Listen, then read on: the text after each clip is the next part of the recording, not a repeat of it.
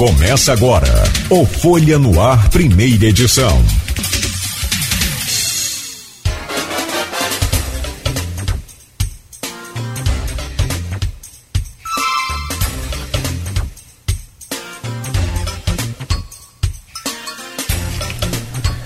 Terça-feira, 25 de janeiro de 2022. Começa agora mais um Folha no Ar ao vivo aqui pela Folha FM em 98,3, emissora do grupo Folha da Manhã de Comunicação. Para a gente abrir esse programa aqui com nossas convidadas, deixa eu trazer o bom dia aqui pela ordem alfabética. A Angélica Mendes, que é professora das redes pública, municipal estadual e também da privada, da rede privada. Ô Angélica, bom dia, prazer recebê-la aqui, seja bem-vindo ao nosso Folha no Ar. Bem-vinda. Bom, bom dia, Cláudio, prazer é meu e eu já deixo aqui um agradecimento pelo convite. Muito obrigado. Sana Gimendes, prazer tê-la conosco aqui de volta, sempre desde da Continental, né? E hoje com a Folha FM, já também passando por aqui várias vezes. Seja bem-vinda, né, de volta aí ao Folha no Ar. Obrigada, Cláudio, é um prazer estar aqui, é um prazer falar com seus ouvintes também. Muito obrigado. A Sana é professora de Direito e também é socióloga. E a doutora Vera Marques, que é médica e pediatra. Doutora Vera, muito bom dia, prazer recebê-la aqui no Folha no Ar hoje nesse painel especial e importantíssima participação da senhora. De antemão agradeço também e desejo boas-vindas aqui ao programa. Bom dia a todos, bom dia Luiz, o Cláudio, Sona, conheço há muitos anos, Angélica e a todos os ouvintes. Obrigada por estar participando desse programa. Para mim é um prazer imenso de estar aqui em defesa do que eu considero uma missão importantíssima nesse momento, que é a defesa da vida das crianças. Eu, como pediatra, eu tenho que abraçar nessa campanha que é a defesa da vida das crianças. Muito obrigado, Vera. Meu caro Aloísio, depois de quase dois anos aí nesse combate à fake news, combate à fake news da, do vírus, da vacina e de tudo, Parece que muita gente não aprendeu e recomeçamos tudo de novo, a cada dia, incansavelmente. Bom dia, seja bem-vindo, é sempre bom tê-lo conosco aqui neste Folha no Ar. Seu microfone, por favor, Luiz. Desculpa, gente. É, bom dia, Cláudio Nogueira, em ordem alfabética. Bom dia, Angélica. Bom dia. Bom dia, Ana, bom dia Vera, obrigado pela presença, pelas, pelas presenças. É um tema muito vasto, tem muito, muita, muita, muita, muito possibilidade de ângulo, né, de visão, é, áreas diferentes. Tanto vocês três estão aqui, embora as três sejam professoras, né, mas a Angélica é professora é, da faixa etária envolvida, né, crianças e pré-adolescentes, vacinação de 5 a 11 anos. É, ação no aspecto jurídico, né? No caso, a Angélica volta às aulas, que está aí na manchete da Folha da Manhã, no, no portal Folha 1, foi marcada para o dia 7, né? Daqui a pouco mais de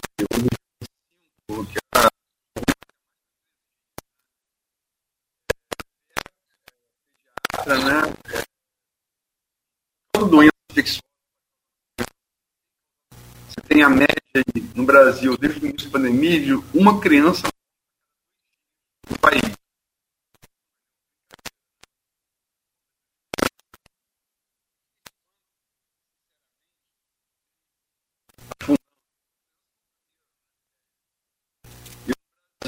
Tem gente que parece que pensa o infelizmente, estamos nacional. Mas nessa média de uma criança, minha, minha criança a vacinação é, a Covid, a Covid tem 16 exames. Vacinação falando, portanto, 30 dias, né? 29 é, dias. Né? dividido por dois, estamos falando, estamos, falando aí de talvez, é, provavelmente, segundo a média nacional, 15 crianças mortas de forma absolutamente desnecessária. Né? É, como é que vocês veem isso e como é que vocês veem a, a, a vacinação para mitigar de vez essa, mortalidade, essa, essa mortandade infantil acima da média mundial no Brasil? Bom dia. Pela ordem angélica, pela ordem alfabética. É, você aí tocou em vários pontos, né, Luiz? É, eu penso que uma, uma figura pública, né, é, a nível é, federal ou a nível regional, não tem o direito de fazer dessa forma. É, mesmo que a pessoa é, se, se considerar assim, ah, eu não vou fazer, mas estimular a população a não vacinar as crianças, eu vejo isso até como um crime. E eu penso sim que deveria ter alguma forma de reverter isso que está aí, de, de punir de alguma forma, não só a figura pública, mas também quem é, os pais que resolverem não vacinar os alunos. Porque isso, com certeza, é, nós estamos colhendo os frutos dos erros que a gente está cometendo. Eu estou falando da gente assim como num todo, Brasil, né? Nós estamos colhendo esses frutos. Então, o que eu não, o que eu não gostaria de ver é que os pequenos fossem penalizados em relação a isso. Eu acho que a gente precisa agir é, em cima de quem provoca isso e não dos pequenos que não têm escolha. Né? Eu não gostaria, por exemplo, de ver uma criança que não pudesse frequentar a escola. Eu acho que o pai, o político, né, o responsável, ele precisa ser punido. Porque a gente está vendo, a estatística está aí.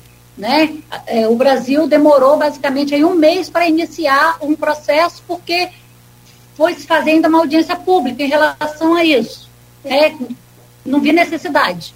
Então, eu penso sim, Luiz, a, a minha, o meu posicionamento é que a gente deveria haver uma maneira da gente reverter essa situação e, se possível, até tentar acelerar. E nós estamos vendo, assim, municípios próximos a gente, né? Como São João da Barra, que eu acho que ainda nem começou a campanha de vacinação. E isso é um crime. Então, eu penso que a gente que está aqui, nós que estamos aqui agora falando, é, é, nós somos formadores de opinião. Então a gente precisa é, cada vez mais procurar fazer o nosso papel. Eu, dentro das escolas que eu trabalho, né? É, e as outras duas nossas colegas aí também, cada uma dentro dos seus setores, para que a gente possa atingir o máximo de pessoas. Eu acho que esse é o nosso papel, para que a gente também não fique assim, o que, que eu fiz? É, enquanto escola, eu, eu lido com muita criança, né? Eu, eu trabalho na rede municipal, na pública, na estadual, e na particular, eu trabalho com crianças de todas as idades, porque eu trabalho com gestão, né? Eu coordeno toda a parte pedagógica da escola. E eu vejo aquelas crianças pequenininhas lá e às vezes eu fico pensando, elas não podem decidir. Elas não têm como tomar essa decisão. Então, se os responsáveis não fazem alguma coisa, é, algo precisa ser feito em relação a essas pessoas. Sana? Oi, Sana. Tá sem som. É. Desculpa, pela ordem alfabética, Sana, desculpa. Ah, desculpa, agora foi o meu microfone aqui, perdão. Sana. É, Luiz, infelizmente eu acho que esse, né, esse cenário que se refere à vacinação e imunização de crianças, ele é, não é uma novidade, né, considerando a postura que o governo federal, especialmente, é, tem tido em relação ao combate à pandemia. Nós sabemos que milhares e milhares de vidas poderiam ter sido poupadas se a gente observar a média né, mundial de mortalidade do Covid, comparando com, com o que aconteceu no Brasil. Então, assim, para mim é muito clara a responsabilidade do governo federal em relação a essas mortes e, enfim, a, a pessoas que adoeceram também desnecessariamente. E em relação às crianças, né, como a Angélica ponderou, de fato isso é muito mais grave, porque a legislação é clara no sentido de que os direitos das crianças e dos adolescentes, eles têm precedência ah, sobre os demais direitos na sociedade. Então, não é dever apenas da família, mas também da comunidade e, claro, do poder público, fazer com que as políticas públicas em geral, e especialmente as de saúde, cheguem às crianças e adolescentes e cheguem com precedência, inclusive com disponibilização de recursos prioritária. Isso está claro no ECA, né? Se a gente olhar lá no artigo 4 do ECA. Então, assim, não há dúvidas de que houve uma grave omissão e, consequentemente, né, como você também ah, pontuou em relação às estatísticas, crianças perderam a vida, né? As crianças estão morrendo. Claro que, né, com esse discurso uh, negacionista que o presidente tem, ou minimizando né, os danos que o Covid traz, ele vai dizer, não, mas eu nunca vi uma criança adoecendo por causa disso, sendo é, é, hospitalizada, ou então não há um índice de mortalidade alto.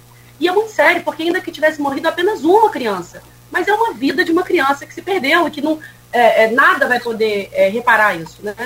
E como eu disse, não é apenas um sentimento é, humanitário, pessoal, da família e das pessoas que convivem com essas crianças que estão adoecendo e, e vindo a falecer. É um dever legal, é um dever jurídico que o governo federal, especialmente, mas não só o governo federal, porque infelizmente nós vemos esse discurso também a, a, né, de uma tentativa de dificultar a, a, vacinação de crianças, também no âmbito regional, né, enfim, ainda que, que eu ache que sejam casos nesse sentido né, mais, mais uh, espaçados, mais esporádicos, mas infelizmente até próximo né, do nosso município nós vemos esse tipo de esse tipo de abordagem. Então, assim, isso é de fato muito grave.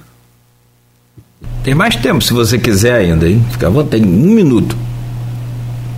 Né, enfim, eu acho que a gente vai discutir mais à frente a questão mais específica né, em relação à, à responsabilidade jurídica né, das pessoas ah, envolvidas nesse processo, mas eu acho que nesse momento é destacar esse ponto, que não há dúvidas que a legislação, ECA, né, deixa muito claro que os direitos das crianças eles têm que ser garantidos com prioridade, inclusive na sociedade, e as políticas públicas de saúde entram nesse cenário. Considerando, então, que o governo federal, podendo né, acelerar o processo de vacinação ou fornecer né, o processo de vacinação, assim não o fez, existe uma responsabilidade decorrente desse fato. Só para dar os números mais, mais, mais atualizados, é, o Brasil é, já perdeu é, meninos e meninas até 11 anos, foram 1.449 mortes desde que começou a pandemia. E desses, mais de 2.400 casos é, de síndrome inflamatória multissêmica pediátrica, né, SINP. Passando esses dados para, antes de passar a palavra a Vera, acho que ela pode até debulhar esses dados como, como pediatra.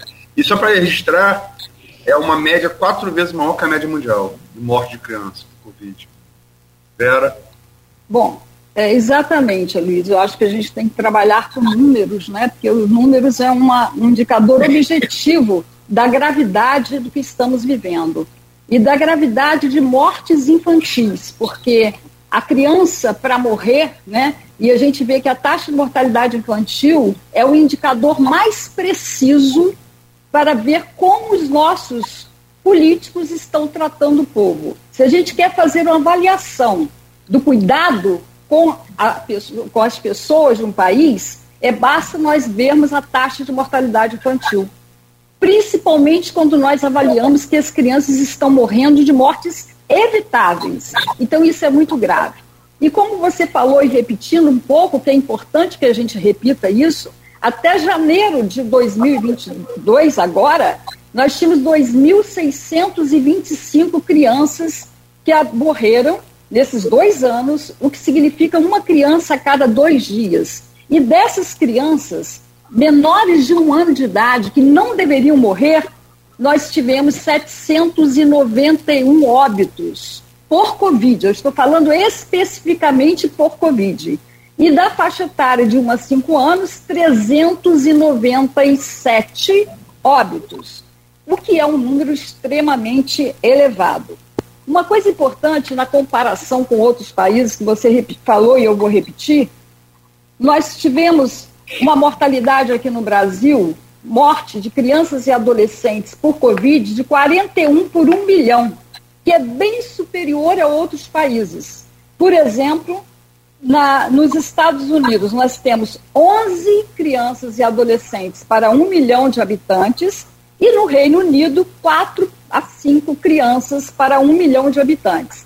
O que eu estou dizendo é que essas crianças adoecem, muitas vezes elas adoecem morrem na fase aguda, né, que é a síndrome de respiratória aguda, mas elas também podem morrer de complicação que ocorre até 12 a 18 semanas depois do Covid. Né? Então, o que, que acontece? Ou a miocardite, que são outras complicações pelo Covid. Então, essas crianças, muitas vezes, elas têm o Covid em casa, elas são internadas quatro, cinco, seis semanas depois, fazem uma síndrome é, multissêmica, é, multissistêmica gravíssima, morrem. E o que, que eu quero dizer com isso? Que muitas dessas mortes também estão sendo subnotificadas. Na verdade, acredita-se que nós tivemos um maior número de óbitos. Óbitos de doença que poderia ser evitável. E aí, falando nisso, vale a gente voltar a um, um dado importante, que desde 2020 nós já tínhamos diversos estudos científicos Primeiro foram realizados nos adolescentes e na faixa também do do escolar e adolescente, mostrando a segurança da vacina para essa faixa etária. Isso desde 2020. E em Israel iniciou a vacinação das crianças e adolescentes, inicialmente dos adolescentes acima de 16 anos, em dezembro de 2020. Nos Estados Unidos, em agosto de 2021. O que, que nós estamos falando? Nós estamos atrasados, sim. É claro que na saúde pública, saúde coletiva, a gente começou com as faixas que estavam com mais óbitos, que eram os idosos, e depois nós fomos então diminuindo essa faixa etária. Mas a criança ela tem que ser prioridade. É claro que não deu, em termos de quantidade de produção de vacina, a produção para as crianças, então tivemos que eleger outras faixas. Mas nós não poderíamos ter postergado a vacinação das crianças. Porque, primeiro, as crianças elas têm uma facilidade de transmissão para outras pessoas até maior do que os adultos. Os adultos estão tendo essa transmissão maior por causa das peças, que se reúnem maior, mais vezes. Mas as crianças, ao entrar nas escolas, elas também, além de sofrerem essa doença, que é claro que na criança em um percentual grande tem sintomas mais leves, mas não quer, quer dizer que não seja grave, porque uma morte na criança, a gente fala que é o evento sentinela. Quando uma criança morre, uma morte, ela representa muito mais do que 400 mortes de adultos que têm as suas morbidades, têm as suas doenças. Uma morte de criança é sempre evento sentinela, é sempre algo que a gente tem que olhar com muito cuidado. Então, primeiro, apesar de ela ter sintomas realmente mais leves, não quer dizer que elas não possam transmitir até mais do que os adultos que as crianças e adolescentes transmitem. Então, elas tanto pegam essa doença que vai evoluir para uma morte que poderia ser evitada, como ela também é um fator de. As crianças são fatores de transmissão para outras pessoas. Então, ok? Ah, claro, a, a, as, as, suas palavras são perfeitas e da, da, no, a sequência é perfeita, mas infelizmente, só para que o tempo fique exíguo aqui, para gente tentar equilibrar, eu te agradeço muito. Volto com você, Luiz. Desculpa. Vamos lá. É... Tá, manchete do Folha 1, falei aqui no início, acho que é a grande novidade. É... Como diria Capi, vamos para o nosso canavial, né? É foi a, o Vladimir anunciou aqui em dezembro, e foi até uma feliz coincidência, que o Charles Ocuri, né, é, que comanda o combate à Covid no município combate, e, e, comanda com sucesso o combate à Covid no município, médico pediatra, como Vera, mas é especializado em, em, em infectologia, é, anunciou que na quinta-feira, na última quinta-feira, na, na penúltima quinta-feira de dezembro, que havia retorno às aulas em fevereiro, né, e a exigência do, do cartão vacinal, do certificado vacinal contra a Covid. Vladimir veio aqui na, na penúltima sexta-feira de dezembro e confirmou as palavras de Chardo. Né? Faltava ainda a data. Essa data foi, foi anunciada ontem, é dia 7 de fevereiro, e inicialmente essa coisa do cartão vacinal não estava no release da, da, da, prefeitura. Mas a Folha, até pelas entrevistas que fez, tanto com o Chávez quanto com o Vladimir, co cobrou isso e foi reafirmado que ambos afirmaram aqui.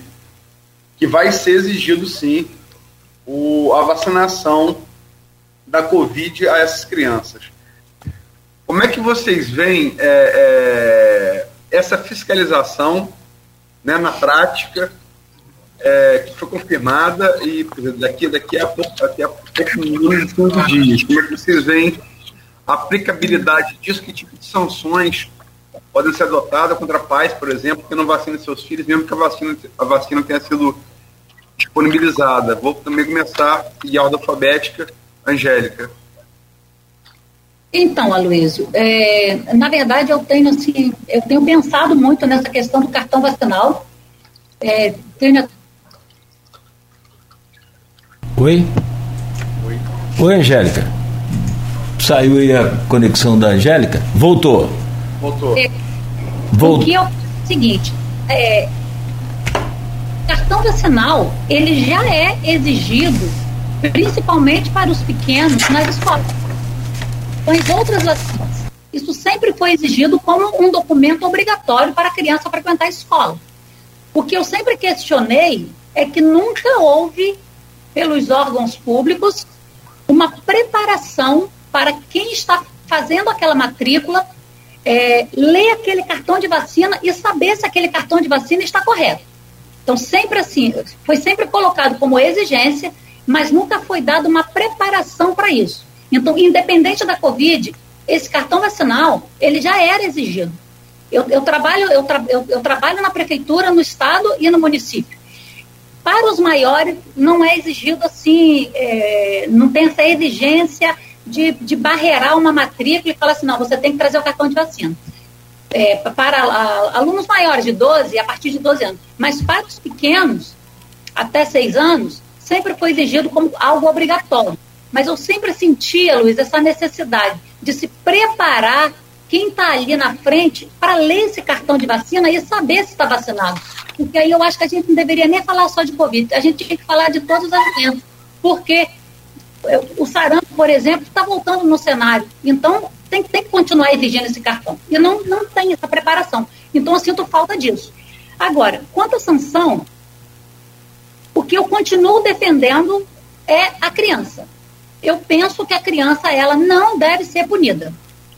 O que vai se fazer, eu não sei, porque eu acho isso tudo muito complexo. Eu acho que teria que ter um estudo, né? teria que se colocar pessoas é, de, de todas as áreas para se discutir isso e ver o que se pode fazer. Porque que quem que vai aplicar uma sanção para esses pais? Isso aí tem, tem, tem, que vir, tem que vir né, dos órgãos superiores. Eu penso que tem que ter uma punição, sim, isso eu já coloquei. Eu só não concordo que a criança seja punida. Eu não concordo que uma criança seja proibida de entrar na escola. Eu acho que isso pode gerar, inclusive, um trauma para ela. Um, outros tipos de problema. Por ela ser responsabilizada por algo que ela não teve decisão. Uma coisa é você proibir um adulto de frequentar um espaço público porque ele está sem o cartão de vacina. Eu acho que tem que proibir mesmo. Não vacinou, você é responsável pelos seus atos, você, você não vai entrar aqui. Eu acho que isso tem que acontecer. Agora, a criança, eu acho que isso é mais complexo. A gente precisa pensar muito nisso junto, discutir e ver realmente o que pode ser feito.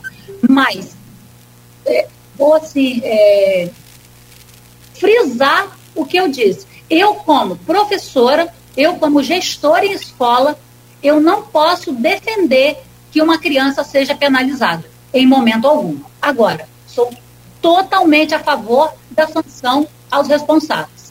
E deixo aqui um pedido, se alguém estiver me ouvindo aí, algum órgão público, é preciso ensinar quem está à frente da matrícula nas escolas a ler o cartão de vacina, porque não adianta simplesmente chegar e apresentar aquele cartão e quem está ali por trás não entendeu o que está lendo. Não só da Covid, mas de todas as vacinas que são obrigatórias né, pelo Plano Nacional de Imunização, é, e que, que, já é cobrado. Isso já é feito.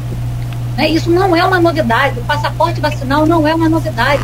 Isso, a, agora, sim, é, as pessoas discutem vacina, discutem eficácia de vacina como se as pessoas entendessem disso tudo. E a maioria não entende. Né? Fala assim, ah, que a vacina não é eficaz, é 80%, 60%. E qual vacina que é 100% eficaz? Isso nunca foi discutido. Então, é, eu penso que a gente precisa falar sim, a gente precisa discutir mais e levar isso, é, é, a nossa voz, para outros locais, para ver se a gente consegue abrir a cabeça dessas pessoas e realmente a coisa acontecer como ela tem que ser. Obrigado, Angélica. Sana. É, eu concordo com a Angélica num ponto. Eu acho que se os direitos das crianças e dos adolescentes são prioridade, a gente tem que pensar também no direito à educação, que é um direito fundamental. Então, penalizar a criança, impedir a criança ou adolescente de frequentar o colégio, porque ele não está vacinado por uma decisão ah, dos seus pais, dos seus responsáveis, acho que seria ferir né, um direito fundamental das crianças e dos adolescentes. Então, eu não acho que deve ser um impeditivo da frequência, mas eu acho que deve ser obrigatória, assim como a própria Angélica também já apontou, já é, a apresentação do cartão vacinal. O que, que isso vai fazer? Na medida em que a, né, os pais cheguem para fazer a matrícula, levem o cartão e fique demonstrado de que não há a vacinação, estando ela disponível, claro, né? Porque ninguém pode ser punido também por uma ineficácia do poder público. Estando a vacina para o Covid disponível para aquela faixa etária e tendo sido uma opção dos pais fazer a, não fazer a vacinação dos seus filhos, na mesma hora isso deve ser comunicado aos conselhos tutelares ou então ao próprio Ministério Público, que é órgão de fiscalização também, para que sejam tomadas as medidas devidas em relação aos pais. E que medidas são essas? Medidas podem ser tomadas sim, isso está claramente previsto também no Estatuto da Criança e Adolescente, medidas que vão desde a imposição de multa até mesmo, no caso mais extremo, né, muito mais extremo, a perda do poder familiar. Então, uh, é, possível que haja essa, essa destituição, considerando que a criança está numa situação de risco, no caso, risco à sua saúde.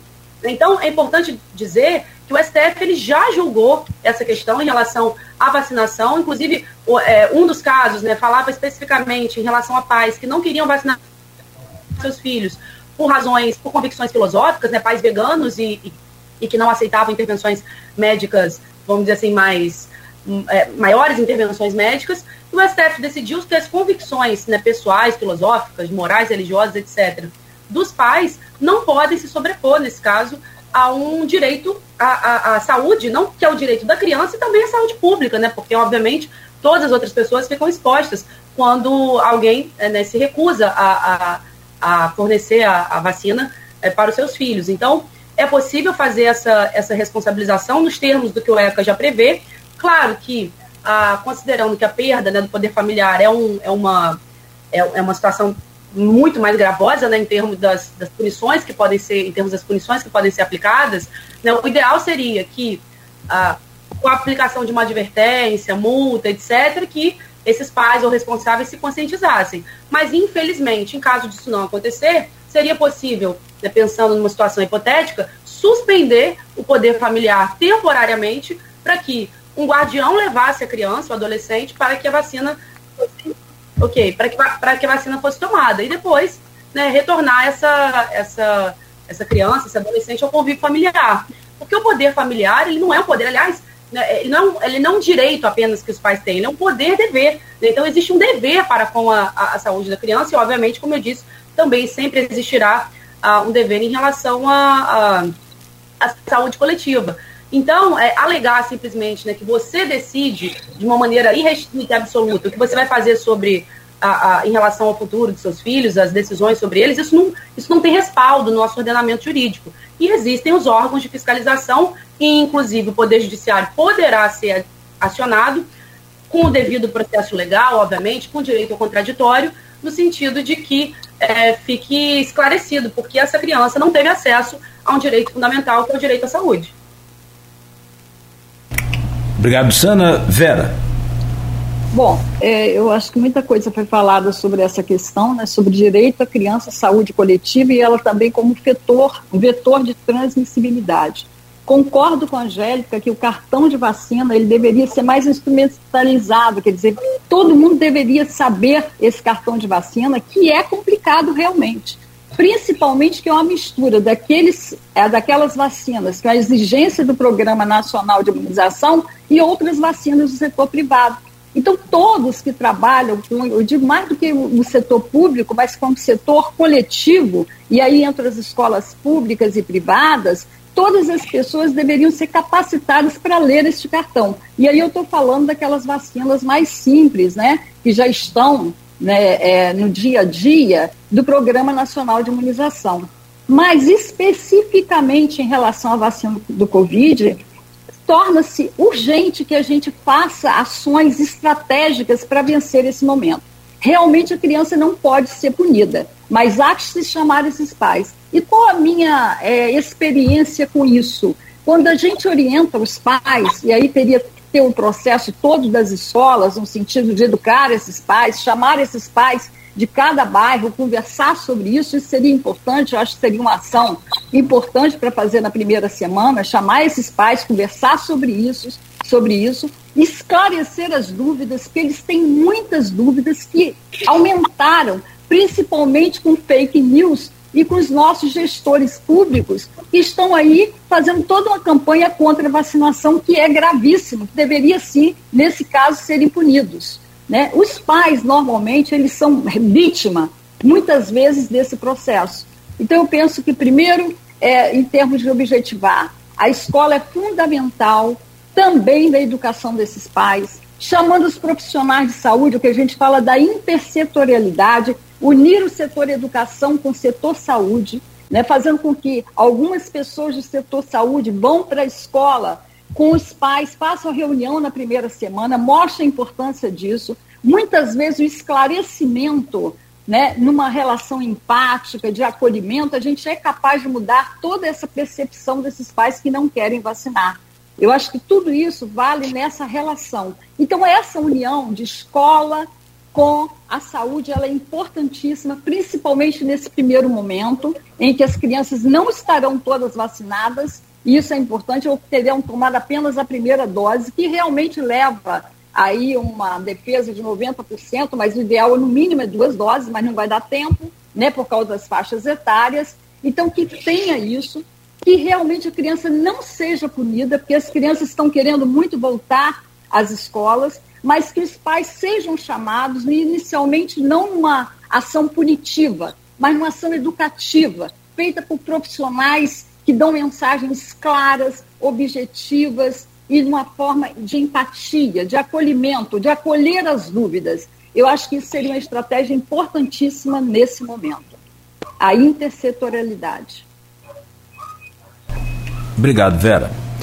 Bom, é um momento muito muito estranho, muito esquisito que a gente passa pelo país depois de dois anos praticamente já de, de, de pandemia, a vacina comprovadamente evitando aí as internações em leitos de UTI, estamos com números né, subindo cada vez mais de infectados pela Omicron e de ocupação de leitos, voltando os hospitais a terem que, inclusive, reabrir leitos de UTI, mas não de, de CTI, né, de, de coletivo, mas não aqueles de UTI grave, o que imediatamente nos remete aí, é claro que a vacinação. E aqueles que chegam a sofrer mais consequências graves e até mesmo chegar à, morte aí pela Covid agora, neste momento, 90% ou 95%, como disse aqui o, os especialistas comentaram com a gente aqui, são aqueles que não tomaram a vacina. Nogueira, eu só posso dar dois dados, só acrescentar no, no que foi falado aqui. Por favor. É, primeiro que Vera, lembrando a fala anterior, não na última, mas na primeira, que Israel começou a vacinar crianças em 2020 e Estados Unidos, Estados Unidos em 2021. Fato. É para usar um exemplo aqui nosso, vizinho, a realidade é, socioeconômica muito parecida, o Chile começou a vacinar em 6 de dezembro as crianças. 6 de dezembro. Chile falando de um país vizinho, realidade socioeconômica próxima à nossa. Né? E a segunda coisa, no que a Angélica falou que é muito importante, é essa questão de, de vacinação. Agora, é, esse debate levantado com a Covid por questão política, por negacionismo político, é uma questão que nunca existiu antes. Né? Quer dizer, é, o cartão de vacinação, como a Angélica lembrou, é verdade. É, você tem várias vacinas né? e que não são questionadas. Né? Ou alguém questiona a eficácia das vacinas BCG contra hepatite B, tetravalente, DTP, HIV, VOP contra poliomielite SAVE, VORH contra rotavírus humanos, antipneumocócica 10 valente conjugada, antimeningocócica C conjugada, febre amarela, SRC, que é tríplice viral MMR, que todas as crianças brasileiras têm que tomar até 10 anos. E ninguém questiona isso. E não é preciso ser nenhum especialista para é, ouvir relatos.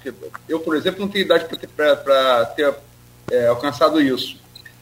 Mas o número, o número de crianças atingidas por poliomielite, sarampo, por exemplo, é, nos anos 50 do Brasil, e olhar hoje, são doenças praticamente erradicadas. A varíola, uma doença terrível, né? mortes terríveis, é, foi erradicada completamente da, da, espécie humana com a vacina.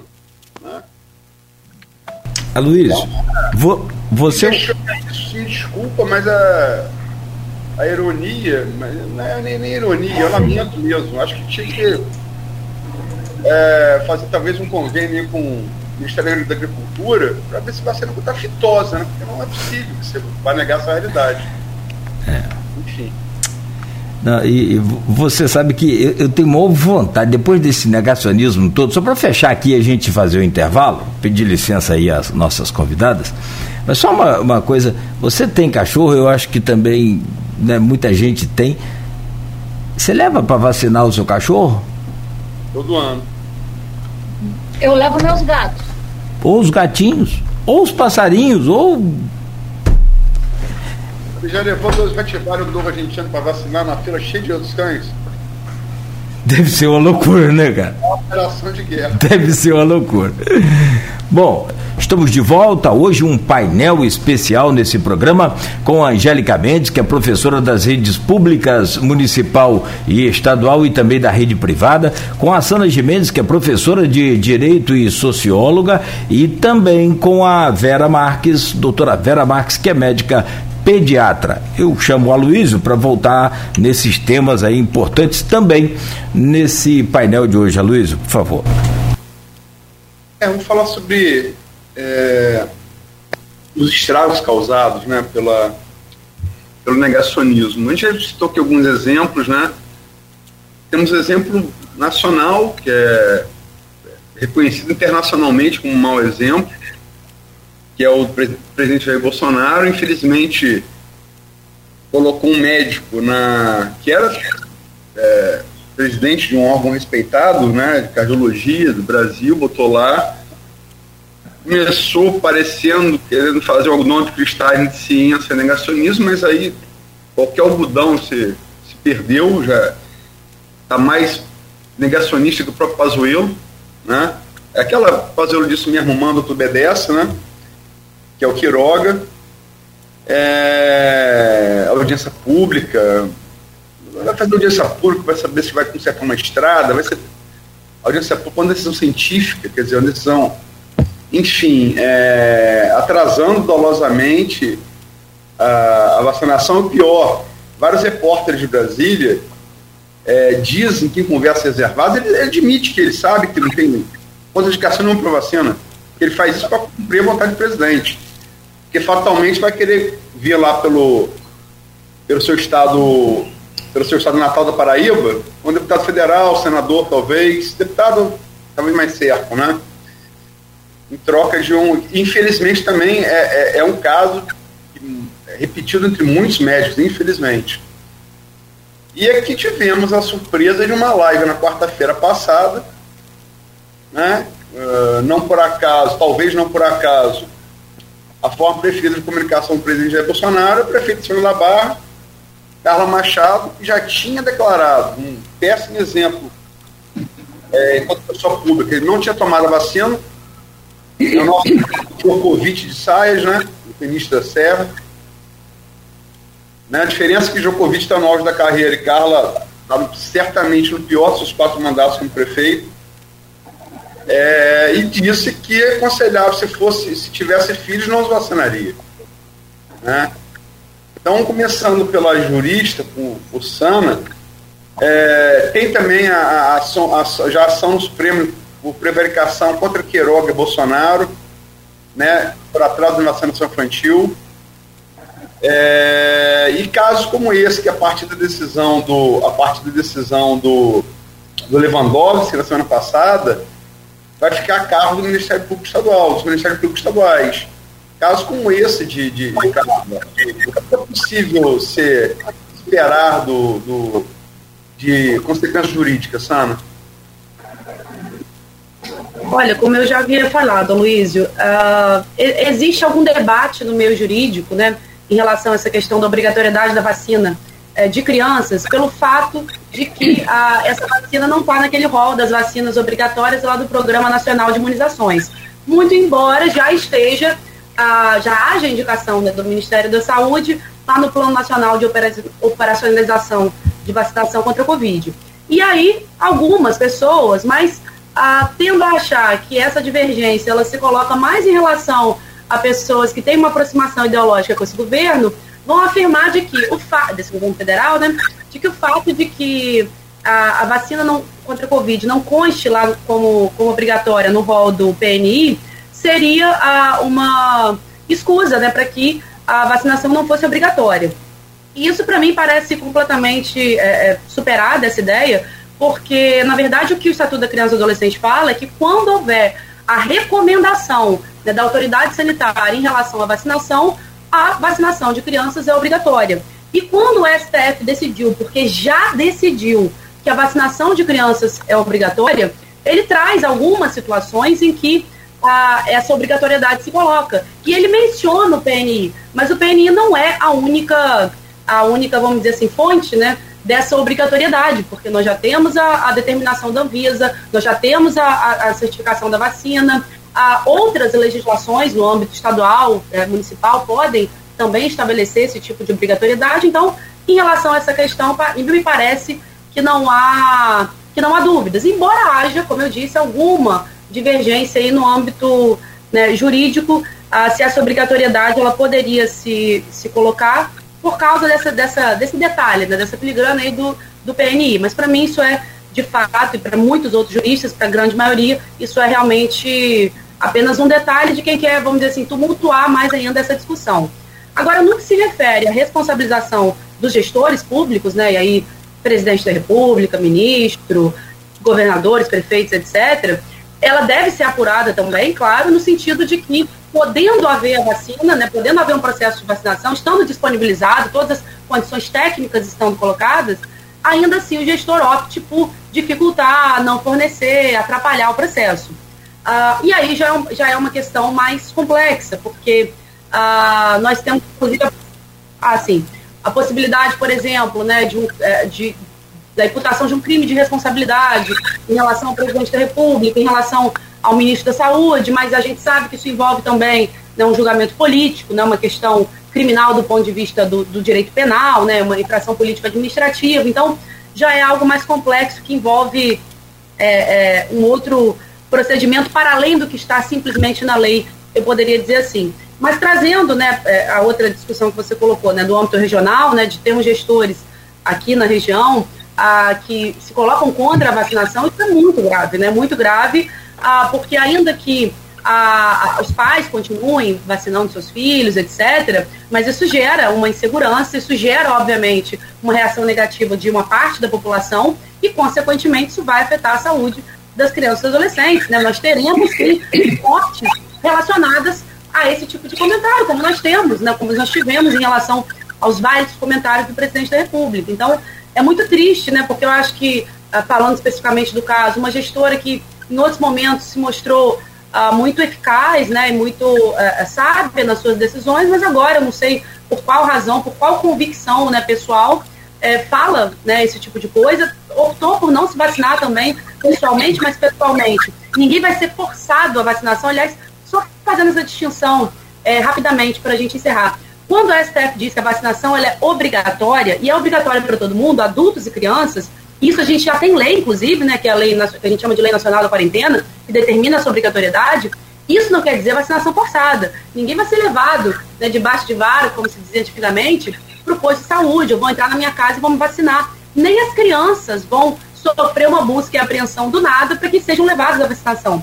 Se isso, por acaso, acontecer uma, uma, uma responsabilização dos pais, pode haver, sim, como eu falei, num caso muito extremo, a suspensão do poder familiar e aí sim que a criança seja conduzida ao posto de vacinação pelo responsável no momento. Mas mesmo assim, isso seria uma medida mais extrema. Então, vacinação obrigatória quer dizer que a vacina é obrigatória e que poderão ser aplicadas medidas restritivas, de você não acessar determinados espaços, de, você, de até mesmo haver aplicação de multa, né, se houver previsão legal nesse sentido, mas não é vacinação forçada. Por isso, ninguém, nem os gestores públicos, vão ser levados na marra para receberem a vacina. Eles, as pessoas podem ainda optar por não se vacinarem, mas assim, mas terão que enfrentar as medidas é, indiretas que decorrem dessa obrigatoriedade de restrição. E isso vale mesmo para um prefeito, para um governador ou até mesmo para o presidente da República. Obrigado, Sana. Vera. Bom, é, eu vou começar a falar, é, recuperando a fala anterior, né, que eu já tenho tempo suficiente de ter assistido doenças que não eram imunopreveníveis, doenças mais recentes, como diarreia por rotavírus. Eu me lembro há 30 anos atrás, eu chegava num posto no Peru de Guarulhos, encontrava 30 crianças com desidratação gravíssima por diarreia por rotavírus no inverno. Ou seja, a vacinação mudou totalmente o panorama. Raramente a gente vai ver uma criança com diarreia, com desidratação grave e que levaria ao óbito. Então, uma vacina, rotavírus, mudou totalmente esse perfil epidemiológico em relação à doença evitável. É outra questão também, é que eu queria voltar também em relação que as crianças, só considerando o Programa Nacional de Imunização do SUS, as crianças no primeiro ano de vida, elas tomam 24 vacinas, algumas com vírus vírus atenuado. E se ela for um prematuro extremo menor do que 28 semanas, além das 24, ela toma mais 5 doses do palivizumab, que não é vacina, é um monoclonal, que os pais não perguntam e que realmente veio salvar a vida desses prematuros. Então, só para chamar a atenção da importância dessa vacina.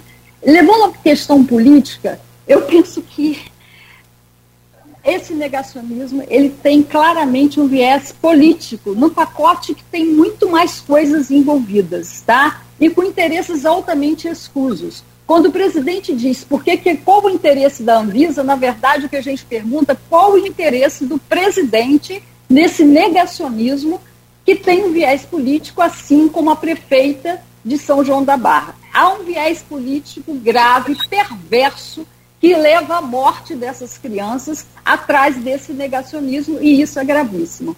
E aí não é muito da minha área, da sociologia, mas a, a Sana é, sabe muito, deve ter lido esse, esse sociólogo, que é o declínio do homem público. O homem, quando assume uma, uma, qualquer gerência pública, ele tem que deixar suas particularidades e individualidades e não expô-las como o presidente, eu não vou vacinar a minha filha, ou a prefeita, eu não vacinaria meus filhos. Essa, o homem público está havendo um declínio dessa figura do homem público. Ele, ao atingir qualquer poder público, ele tem que se comportar como uma coisa além.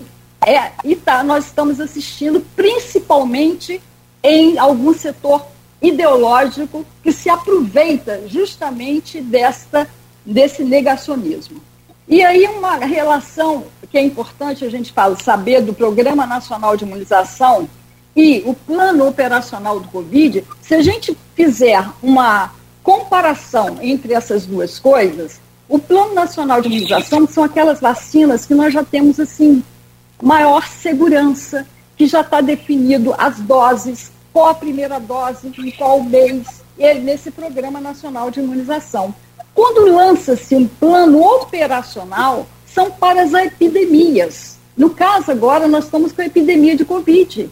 E aí é um caso muito mais emergencial. Então, não há que se fazer diferença. E se a gente pensar em gravidade, em termos de punição, seria muito mais cabível de punição aqueles que não respeitam o plano operacional. Porque quando vem um plano operacional, como nós já tivemos anteriormente com a meningite, né, numa época que veio até a vacina cubana, é alguma coisa muito urgente, é o que leva à morte. Então, plano, opera, o, o plano operacional é de epidemia. Essa deveria ter uma exigência até maior, muito maior, do que o Programa Nacional de Imunização, que já significa que as crianças já estão sendo vacinadas por essas doenças, na maioria delas em controle. Agora, uma coisa que a gente tem que chamar a atenção, que esse negacionismo da Covid, ele impactou também na diminuição das, das outras vacinas. O Brasil, de três anos para cá, está vendo um declínio em relação à cobertura vacinal das outras vacinas também. Então, o negacionismo não é só com Covid, ele acaba também é, se espraiando para as outras vacinas, o que é gravíssimo, porque todas essas vacinas, quando ela diminui a cobertura abaixo de 80%, nós podemos surgir epidemias dessas doenças. Pode haver um retorno do vírus selvagem da poliomielite. Nós podemos ter recrudescência do sarampo, como nós tivemos agora há pouco tempo, entendeu? Porque a baixa cobertura. Então, o negacionismo ele é grave, ele tem que ser cabível de punição, sim, porque ele está atingindo tanto uma epidemia, que pode ser controlada, que está provado que essas vacinas diminuem a morte e diminuem as complicações, tá? Isso é importante que a gente preste atenção e que o programa, portanto, operacional, o plano operacional, seria mais grave, mais cabível de punição. Obrigada. Obrigado a você, Vera. Deixa eu chamar aqui a Angélica, por favor. É, a minha fala, enquanto eu estava ouvindo aí as meninas né, falando, a minha fala vai ao encontro, muito ao encontro do que Vera comentou. Eu queria, assim, é, só ressaltar um ponto, gente. O Brasil, ele está atrás, né, aí no, na questão vacinal. Então, tem outros países que estão vacinando bem antes do Brasil. Então, eu penso que quando uma pessoa chega aqui e fala assim, ah, é, quem vai se responsabilizar se acontecer alguma coisa com o meu filho se não tomar vacina, a gente enxerga esse viés totalmente político. Por quê? Porque essa vacina está mais do que testada. Além dos testes que já foram feitos no, próprio processo de elaboração da vacina, tem muitos países que estão à frente do Brasil fazendo esse protocolo de vacinação. Então, eu fico muito triste é, em saber que, por conta de política, por conta de poder, por conta de dinheiro, a, gente tenha que privar as nossas crianças e os nossos adolescentes é, de tomar essa vacina e da gente poder assim, é, viver de modo mais natural e conviver com esse processo todo de pandemia. Porque quem nega a vacina não está negando porque tem medo que aconteça alguma coisa com si próprio, com o filho, não. É totalmente político isso que está aí, a gente sabe disso. Tanto é político que o negacionismo vem de cima para baixo e acaba influenciando as outras pessoas. É, eu acho que está na hora né, da gente abrir a cabeça e realmente colocar a vida, colocar a saúde pública acima dessas questões. Eu fico, é, eu não sei se eu tenho é um misto de sentimento, né, de, de pena, de revolta, em pensar que há pessoas que conseguem ser dessa maneira. É, interesse próprio colocar o interesse próprio acima do interesse coletivo. É muito complicado. É, eu queria. É, o caso nacional é um, é caso mais antigo, se manifestou desde o início, né? Gripezinha, resfriadinho, no socoveiro. Desde o início da pandemia, a pandemia chegou ao Brasil em 2020. Então é um caso já bastante conhecido. No Brasil e no mundo, né? No Brasil e no mundo. O caso é, de Carla é um caso mais recente. Pelo menos a, tomada de consciência coletiva dele, né? Mas recente, foi uma live, como eu disse aqui, na, na quarta-feira passada. Só para deixar bem claro, que tá falando muito aqui utilização política. Eu disse aqui nesse programa, e Nogueira deve se recordar disso, acho que se recorda o ouvinte também, falei para o deputado Bruno Dauari, aqui, em acho que foi setembro, agosto de 2020. Antes da eleição prefeito. Eu falei, ó, quer fazer uma aposta? Carla se elege com 70% dos votos válidos. Você lembra disso, Nogueira? Só, com certeza. Nogueira? Peraí, só um instante, desculpa, aqui o microfone está fechado, perdão. É, sim, me lembro claramente. Você e falou. A aposta não pagou, até hoje não a pagou. Pior parte é essa. Mas ela se elegeu com 69,5%. 69,72% dos votos válidos. Eu errei por 0,28. Né? Mas, enfim, é, reconhece, reconhecia que ela tinha três governos é, bem avaliados, né? Sobretudo os dois primeiros. No terceiro também foi um governo bem avaliado. Aquela coisa de Carla, ela segura no início, coloca ele na, na, segunda metade do mandato, né? Bota o bloco na rua e a coisa funciona. E ninguém esperava que esse quarto mandato dela fosse um mandato tão ruim. É, é sem sombra de dúvida, que é o mandato dos quatro. E ela é muito cobrada, inclusive estou falando, cobrada pelos vereadores governistas. É uma coisa que eu não vejo a bancada de Bolsonaro cobrar Bolsonaro na, na Câmara no Senado. Eu não vejo a bancada governista da Alerj cobrar Cláudio Castro na Alerj. Não vejo. Não vejo a bancada governista de Vladimir cobrar Vladimir aqui. Não vejo isso. Eu só vejo isso na Barra. Verdadeiros governistas cobrando ela pela questão dos buracos e da, e da, e da iluminação pública, que é realmente é, abandonada. E outra coisa, no da Barra o município carregada 3,6 vezes mais campos. É, orçamento por habitante. Em relação a campos, está nadando dinheiro. Né? Não, é, não é dinheiro o problema. É, e, no, e aí, é, caso mais recente das cheias do Paraíba, né?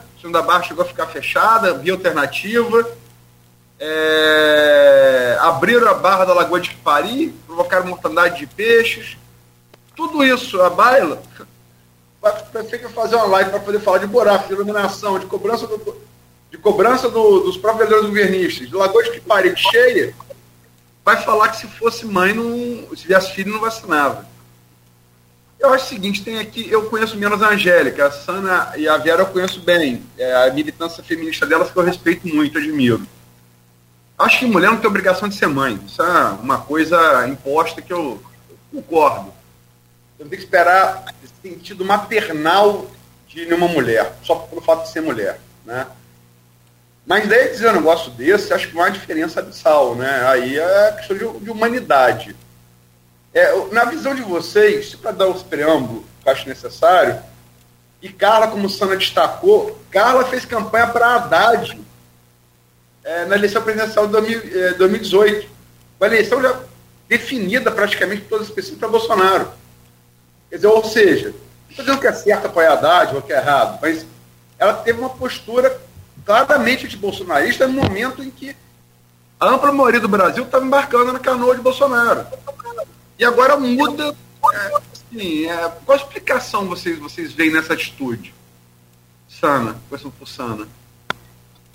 Olha, Luiz, eu acho que é muito difícil né, a gente julgar as motivações né, pessoais dos indivíduos, mas considerando esse cenário, considerando, como você falou, né, que Carla já teve uma postura antibolsonarista em um momento anterior, que é uma gestora experimentada, né, com, uma, com excelentes resultados, inclusive de gestão, mas no que se refere a essa, as questões ideológicas né, das pessoas, a, muitas vezes não se, não, não, não se trata né, do, do, campo que a pessoa ocupa, seja esquerda, direita, ou quando, quando, quando se entra nessa esfera, a gente tem visto, por exemplo, que esse movimento negacionista em relação à vacina, ele se dá tanto de setores extremamente conservadores, né, que falam sobre a economidade física, o direito individual, a interferência do Estado, como a gente vê de setores supostamente progressistas que vão nessa linha né, do veganismo ou de uma visão mais uh, holística de cura, né, que, ou, ou de descrédito né, dos métodos ocidentais de, de, né, de, das técnicas de saúde. Então a gente tem visto isso, inclusive, como eu disse, essa ação, uma das ações né, que, que levou o STF a se manifestar sobre a questão da vacinação obrigatória de crianças, ela foi motivada por pais veganos, né, que não necessariamente se enquadram nessa lógica é, tradicional que a gente espera né, do eleitor de Bolsonaro. Então, assim, a gente tem visto que esse negacionismo ele se coloca nessas duas esferas. Então, eu tendo a, a querer acreditar né, que se trata realmente de uma convicção pessoal motivada, né, não sei por quais razões filosóficas, religiosas, espirituais, etc., né, de que ela não acredita né, na eficácia né, das vacinas, ela não entende como é que o processo né, de, de desenvolvimento de vacina se dá nos dias atuais, né, porque na, na live, se eu não me engano, ela fala que nenhuma vacina pode ser aprovada com menos de 10 anos de, de, de testes, e a gente sabe que o desenvolvimento da ciência, né, da, do processo de imunização hoje é completamente diferente né, do que a gente tinha no passado, que a gente já tem uma, uma série de estudos que vem é, é, fornecer o subsídio necessário para que essa, a vacina do Covid possa estar na rua hoje. Então, eu tendo a achar que, que se trata dessa questão, porque, obviamente, ela não é. Ela é uma pessoa experimentada, como é uma política experimentada, ela sabe que há, há, há haveria, ela sabe, ela sabe que haveriam consequências em relação a essa, a essa fala, mas a convicção pessoal acho que foi tão forte em relação a isso que ela preferiu se manifestar nesse sentido. Ela já havia dito, né, em um outro momento, que ela não tomou a vacina por razões pessoais, e agora né, o que, o que para mim já era, já era grave, como a Vera pontuou, né, esse declínio né, do homem ou da mulher pública, né, de você é, misturar questões pessoais com seu papel enquanto gestor, mas desaconselhar a população a vacinar seus filhos, aí realmente foi um tiro no pé que me parece imperdoável, inclusive, a não ser que ela se retrate, né, diga que passava por algum momento muito difícil, que fez uma fala sem. Mas como isso não aconteceu até hoje, ela permanece provavelmente nessa, nessa opinião. É uma pena, porque é uma, é uma pessoa em relação à qual é, havia uma grande admiração né, é, é, em relação à sua capacidade de gestão. Só para lembrar também, é, durante as duas últimas processos pré-eleitorais de Campos, tanto de 2020 quanto, quanto de 2016, Carla chegou a ser cogitada com força pelo seu êxito eleitoral da Barra para ser prefeita de Campos. E pesquisas pré-eleitorais apontavam se viesse, tivesse chance. Então, é, é um declínio realmente. Uma né? forte liderança política, né? Sim, sim, sim. Tá vendo? Vera. Bom, é, eu não acredito, ao contrário de Sana, só em convicção pessoal. Eu acho que sempre há interesses aí ideológicos por trás, interesses escusos que a gente não sabe o que está levando. É, tento pensar né, que ela pode se retratar, porque foi um tiro no pé. Mas mais ou menos, porque eu moro praticamente em Atafona, e apesar de ser um local Catafone e São João da Barra, em que as pessoas têm usado máscara, eu tenho conversado com algumas pessoas que estão aderindo a essa questão da vacinação contra a Covid na faixa etária pediátrica, especificamente na faixa etária pediátrica, justamente porque não estão vendo essas crianças morrendo, justamente porque não trabalha com dados, né? Então, a primeira coisa que eu acho que a gente tem que entender é a mudança de paradigma. A gente tem que começar a falar de saúde coletiva. Né? É preciso que a gente fale disso, como aquele filme, nós precisamos falar disso. Precisamos falar de saúde coletiva, mudar dessa questão da saúde individual, que ela é importante, ela é muito importante, a sua proteção individual, mas há que mudar isso e falar em saúde coletiva, que é muito além da saúde pública é a interdependência de todos nós. Se eu vacino, eu me protejo, mas protejo o outro também. E é preciso que a gente faça esse discurso cada vez mais. E também uma coisa, aquele declínio do homem ou da mulher público, eu trabalhei em serviço público e sempre falo que é uma pirâmide, uma articulação muito grande entre a decisão política, a decisão técnica e a única coisa que pode é, segurar essas decisões é a questão ética. Então, uma prefeita que fala em seu nome, ela já está errando. Uma prefeita que não ouve a sua assessoria técnica, ela já está errando. E errando de forma ética extremamente grave, porque ela está levando à morte da população.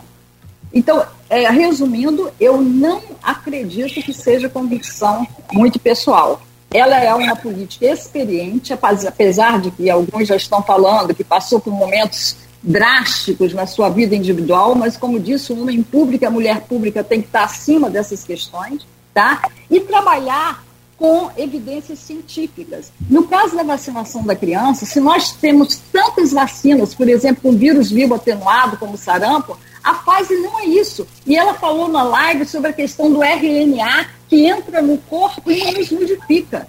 O RNA que entra no corpo do vírus, ele é totalmente destruído, esse RNA, pelas nossas capacidades corporais de defesa. Ele é totalmente destruído, então ele não altera nada. Então, uma gestora, se ela quer falar de alguém, de alguma coisa, ela tem que pegar sua assessoria técnica para falar o certo. Porque até isso ela dá mensagens erradas. E essa mensagem acaba replicando né, um RNA que vai entrar em mim, que vai me modificar. Esse RNA viral, que é a única coisa que o vírus coloca dentro da gente, ele é totalmente destruído. Então, além de negacionismo, está levando mensagens erradíssimas para a população.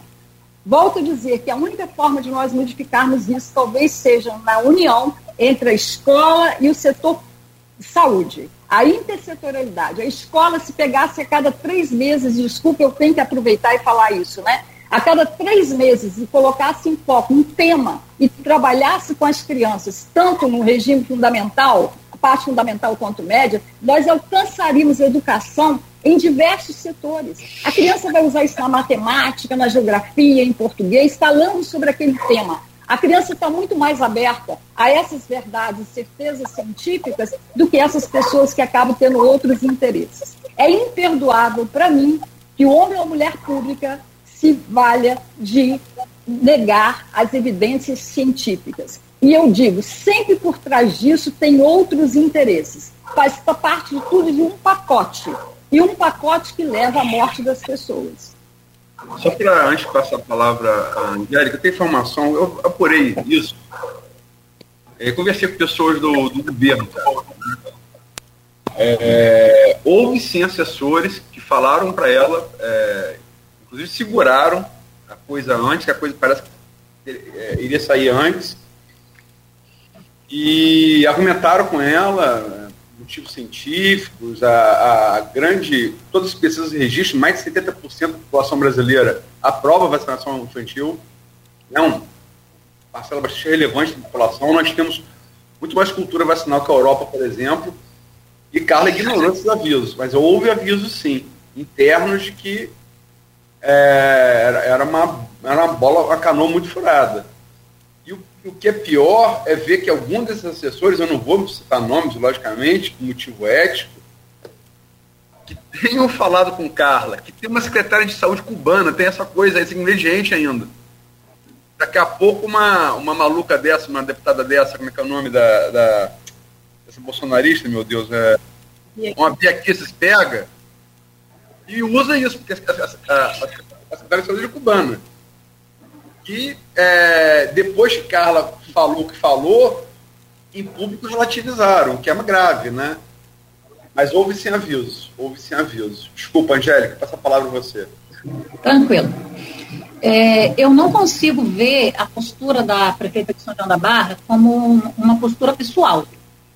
Porque, se, no meu ponto de vista, se fosse uma postura pessoal, ela ficaria quietinha. Ela não tomaria vacina e ela teria a opinião dela e ela ficaria quieta. A partir do momento que ela expõe, que ela vai para uma live, que ela convoca as pessoas, ela está sendo uma pessoa política.